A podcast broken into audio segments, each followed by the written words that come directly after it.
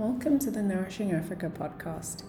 Today, we'll be discussing how entrepreneurs can create wealth through African tropical vegetables in 2020. We are joined by Victor Afari Sefa, Regional Director for West and Central Africa, responsible for coastal and humid regions, and Ralph Roothaert, Senior Scientist who's been leading the work on healthy diets at the World Vegetable Center. The World Vegetable Center conducts research, builds networks, and carries out training and promotion activities to raise awareness of the role of vegetables for improved health and global poverty alleviation. Thank you, Rolf and Victor, for joining us. Studies have shown that vegetables and fruit consumption uh, is far below the recommended rate in Africa. And it's often believed that the general high prices of fruits and vegetables are the major barriers to this. Do you agree? And what other factors are at play in this? All right. Well, thank you very much for that question, Iffy. Um, yes, it's true that um, vegetable prices, uh, particularly high prices, can be an Im- impediment for uh, vegetable consumption and, and for fr- fruits and vegetables together. Uh, because about 47 to 73 percent of uh, the budget of the average um, person living in sub-Saharan Africa is spent on food. Uh, but out of that food, only 3 to 13% of the total household budget is spent on fruits and vegetables. So there is some room to maneuver. However, obviously, for the richer, it is not such a big challenge, but the poorest uh, are suffering much more. But there's other, also other factors I think that we have to consider. Uh, apart from the affordability, I always look at the four A's: affordability, availability, accessibility, and acceptability. And so we shouldn't forget avail- availability as well, particularly seasonality. So, as, while fruits can be um, very um, inhibiting during uh, seasons of shortage, it might be more available during uh, the glut season. So it's actually that uh, fruit consumption is, is not stable throughout the year. And um, also, different people have different access to fruits and vegetables. Mm. Uh, typically, in the capital cities, you have supermarkets where there's plenty of fruits and vegetables available for the uh, medium to high income groups. There's also these big markets where you can have an array of vegetables. But sometimes in the urban, in the rural areas and remote areas, that accessibility is is far too um, it, it's very far to find. And then lastly, acceptability. Um, some people love vegetables; they are grown up with vegetables. Others do not. And even within a household you'll find that uh, the parents they have, they have developed some preference from bitter tasting vegetables but children don't like it. Children all over the world actually don't like bitter vegetables so you have to look at all these different a's i think. Yeah um, i think that uh, i agree uh, with lots of the uh, points and, and, arguments that ralph has raised in response to this question um, but if you really want to look at the issue critically in terms of what you mentioned here as pricing, uh, then uh, I think the major issue has been uh, also a lack of awareness of, of, the nutritional importance of fruits and vegetables, which I think Ralph also alluded to because if you want to talk of pricing, yes, but uh, if you are aware of what the triple burden of malnutrition is, then of course the cost of treating these uh, conditions are much more expensive than uh, just buying vegetables and fruit. So I think that in terms of real cost, uh, we, we, need to look more into these and uh, not just uh, looking at price. And building on what Ralph had said about the nature of and behavior of people, particularly when eating, when it comes to their eating habits it's very hard to change eating habits or develop eating habits, particularly when you're not accustomed to eating vegetables and fruits within the household. What more can we do to increase the amount of uh, vegetables and fruit consumptions in households across the continent? Yeah, again, that's a, that's a great uh, challenge. Um, I, I, think first very um, aware of uh, whom is you, whom you're whom's um, uh, eating behavior you're trying to change? Are they adults or are they young people? are they poor or are they rich? And I'm saying that because um, we see a, a, big change in terms of eating patterns. When people move to the urban areas, they have less time. Um, uh, people go for uh, food that is uh, that, that is cool, that is considered cool, particularly by the younger um, population. But together with that eating habit, we see uh, a moving away from the, the healthy traditional diets that have vegetables to the, the fried foods, high carbon, high salt, uh, um, fast foods, which, which hardly have any vegetable uh, components in it. So if we, depending on whom you want to target, for instance, the youth, I think you would have to be very clever and, and move away and, and move with the youth in terms of what, um, what connects their attention, like using social media, uh, providing recipes of easy fasts to cook food or uh, or even using ambassadors like in Uganda we used um, uh, Moses Golola who is a, a, kickboxer and he is he's well known for his kickboxing of course and he's a celebrity but he's also always promoting healthy foods on his uh, Facebook and other social media and that actually that makes the youth tick and that's those are some of the avenues you can use to, to change food habits. Okay, so building up on what Ralph said, uh, I think there are two levels here. One is what I already mentioned, is the promoting the nutritional importance of uh, vegetables and fruits so that people become more aware that it is uh, good for them to eat and not just uh, eating it as a, a kind of a snack or something like that. So once uh, that goes, but then complementary with that is actually how to make the vegetables more appealing to eat. You know, it's not easy uh, to convince everyone to eat vegetables as they will eat some of the staples. You know? So mm-hmm. there are different levels, and like Ralph said, uh, depending on the age category or the context, whether it's the rural or urban, um, different approaches are used. In, in World Vegetable Center, we have uh, done in the past, I mean, uh, like uh, community rallies, for example, to promote vegetable importance of uh, vegetables. We've done also radio programming uh, with Farm uh, Radio International in Tanzania, as far as I remember. We've also done cooking shows, yeah, just like what Ralph is saying, using celebrities, but also using the youth.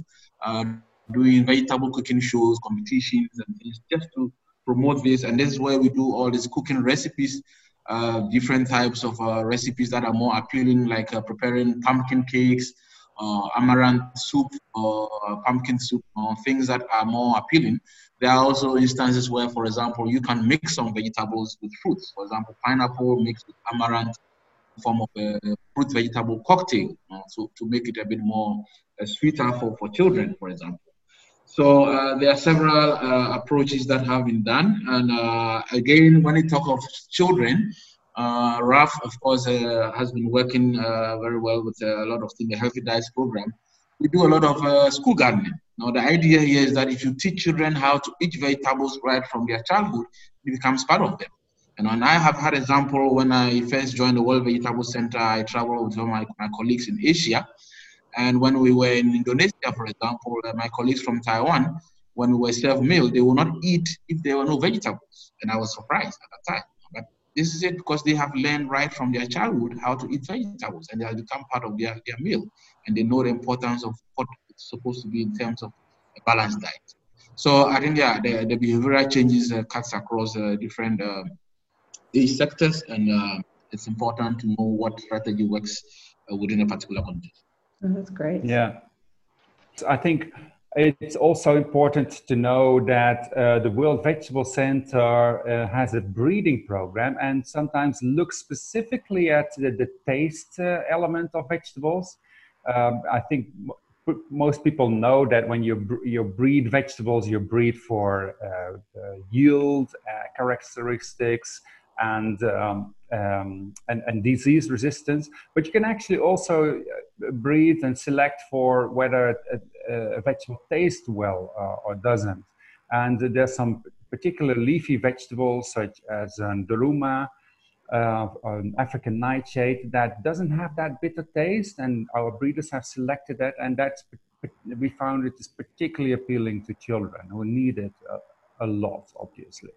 Building on the breeding aspect, I mean, there are often times where critics will say that if you're modifying or if you are enhancing something out of its natural form, it's no, no longer has its nutritional value or it's lost. And, and oftentimes some people say that's a myth. Could you debunk that in, in, in, in furthering what you're saying about trying to breed um, vegetables and fruits for better taste and Sure. Yeah, that has um, that definitely has had its impact over the the past uh, one or two centuries. The the traditional vegetable breeding has been focusing on, on yield, so kilograms per meter or tons per hectare. And um, so, what what you're actually breeding for, if you're only looking at the yield, is volume, but you don't know what's in that volume and what has actually happened that that volume is mainly water. Um, we had our, our previous di- uh, director general um, he actually called some of these vegetables water standing up because all that's what, what's there the, the, those huge cabbages they're full of water. So i think we've reached a stage now where people are becoming more aware of nutrition and uh, where we are actually looking at quality uh, rather than than volume. And so we we not only want um, uh, the nutrition, we, we breed for nutrition, but we also breed for taste. And very often they are they are related. If you have if you breed for more concentrations of mineral and vitamins, you'll find that the taste also becomes better.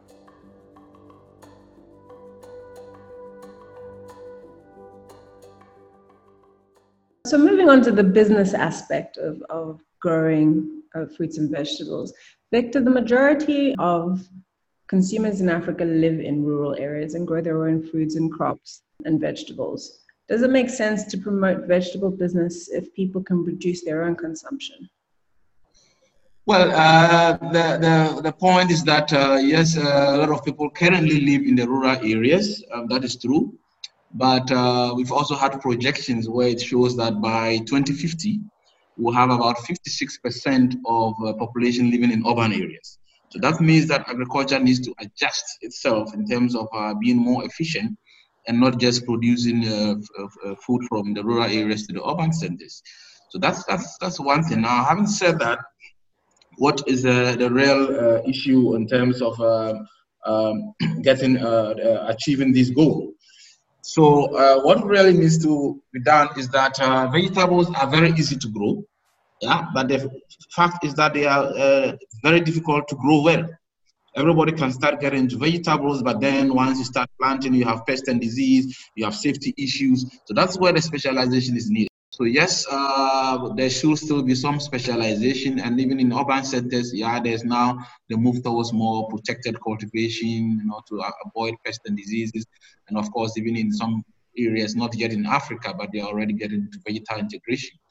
Uh, or vertical gardens. You know? So we, for example, are promoting things like sack gardening already in urban centers, and of course, uh, greenhouse production, all that. So just to debunk the fact that it's not only going to come from the rural areas. And then, of course, in terms of business, yes, vegetables are a very good uh, opportunity for business, especially the youth, because um, they have very high farm gate values per unit. Uh, compare them to maize or any other. You don't need too much land to, to grow vegetables. The other thing that is attractive is that uh, it is uh, has a very short uh, growing cycle. I mean, talking of leafy vegetables, some of them within eight weeks are already matured and the maximum for the fruit and, and, and root vegetables is three to four months.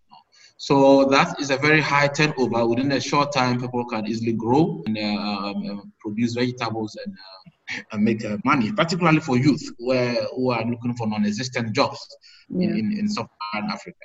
So I think yeah, that aspect of specialization is there. And of course, they are also related backward and forward linkages, you know, to industry services. There are a lot of people who can do involved not directly in the production, but get into aggregation, marketing, processing opportunities for nursery production for sale. So there, are a lot of things that can be done uh, within the space. Another thing that makes uh, vegetable business so attractive for youth is that it's uh, relatively technology intensive, innovation intensive. Um, growing vegetables is much more challenging than growing maize, you know. And growing maize is, has always been, or other food crops, um, staple crops, have been associated with poverty and and, and boring traditions, although they are not. But vegetables you, um, are, are, is it's a very fast pace of innovation going on. Um, talking about uh, drip irrigation, but when you're talking about urban areas, uh, there's a, there's um, something what we call hydroponics now. You can mm-hmm. actually grow vegetables without soil, and um, it's very uh, uh, in different layers. So you can actually have on, on the fifth floor of an uh, of, of a building that's not being used. You can um, have a, a, your your drip irrigation, some media for roots without soil, and some uh, fertility. Um, uh, use some fertilizers and you can grow very high quality vegetables um, with relatively little investment. And I think those are things that we have to be very creative about and entice youth to to capture those business opportunities. And as you said, uh, rural urban migration is unstoppable, and people are migrating to urban areas at rapid speeds.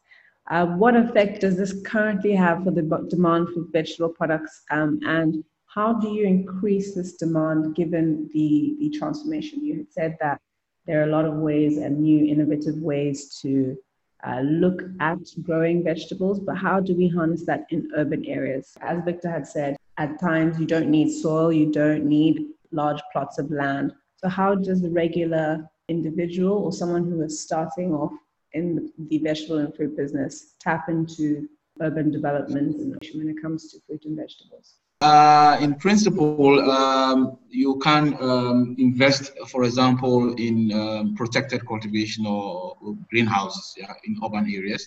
Uh, that's becoming very popular. Uh, so that's one thing that can be done. Uh, the World Vegetable Center, um, there are things that we do in, for example, in grafting in tomatoes, yeah, which can be done uh, in, in a greenhouse setting. Uh, and, and that's also also quite a compliment. So those are some of the issues and like Ralph we also talk looking at uh, what we call mobile gardens or an example for that is use of sacks yeah or any object like used lorry ties or old lorry ties uh, sacks uh, old wooden boxes. You just put in a soil medium and then uh, you can grow. Ralph already mentioned hydroponics which is just uh, water you know you need soil so all these innovations are coming, uh, but also around these, what I call technical innovations, there's also the need to look at the organizational innovations, particularly on marketing. Yeah, how do you aggregate produce so that uh, they can meet high value markets like supermarkets, restaurants, where the volumes demanded are high and cannot be produced or supplied by one, uh, one of the farmers. And, and I think in addition to that, Victor, I think there's also opportunities for processed foods because more and more um, in, in, urban areas, uh, people go for uh, fast foods, processed food that require less cooking time. So th- this is an untapped potential for another uh, vegetable business, a vegetable su- supply to, to dry vegetables or to uh, uh, prepare them into um, uh, other products such as biscuits or cakes or flour so that people can easily uh, boil something or heat something or add some uh, cooked uh, hot water and they have a nutritious food and, and I, think, I think more and more we see eating habits moving into that space. And given the external factors such as climate change and pests, do you have any advice for fruit and veg uh, producers who want to see greater production levels despite all of these challenges? Yeah, sure. sure. So climate change and pests, I mean, the, the pest is always a big issue. And um, it's not only an issue in terms of pests, they reduce the, the yields of the, of the plant, but also if you use pesticide, obviously there's huge health um, issues uh, associated with it. Uh, health issues in terms of the person applying the pesticide to the crop and not protecting his or her own body, or the consumers um, eating the, the, vegetables that have been uh, sprayed with pests in an uh, in, inappropriate, un- unprofessional way, or even um, safety in terms of environment, pesticide getting into the streams and other environment so it's it's very important that that people are educated but that they also look, uh, use uh, a thing called uh, integrated pest management. And it's actually a very interesting way of um, starting with scouting your crop on a daily basis, looking at what is affecting my crop and does it really need spraying or can i wait something? Or can does it need a chemical pesticide or does it need uh, can i do uh, can i apply something very mild such as uh, ordinary detergent? And um, and so those are things that make vegetable production very interesting reduce the cost and increase safety. And lastly to close off for those who may want to get involved in, in production and processing of fruits and vegetables in Africa that may not have an agricultural background, what would you say the first step should be in moving forward? I think that uh, first of all, uh, what is critically important is the passion. Yeah, I think that uh, opportunities exist for um, getting involved in the vegetable value chain, and then of course uh, in integrating vertically horizontally. But what is critical, and I've seen from experience, is the passion.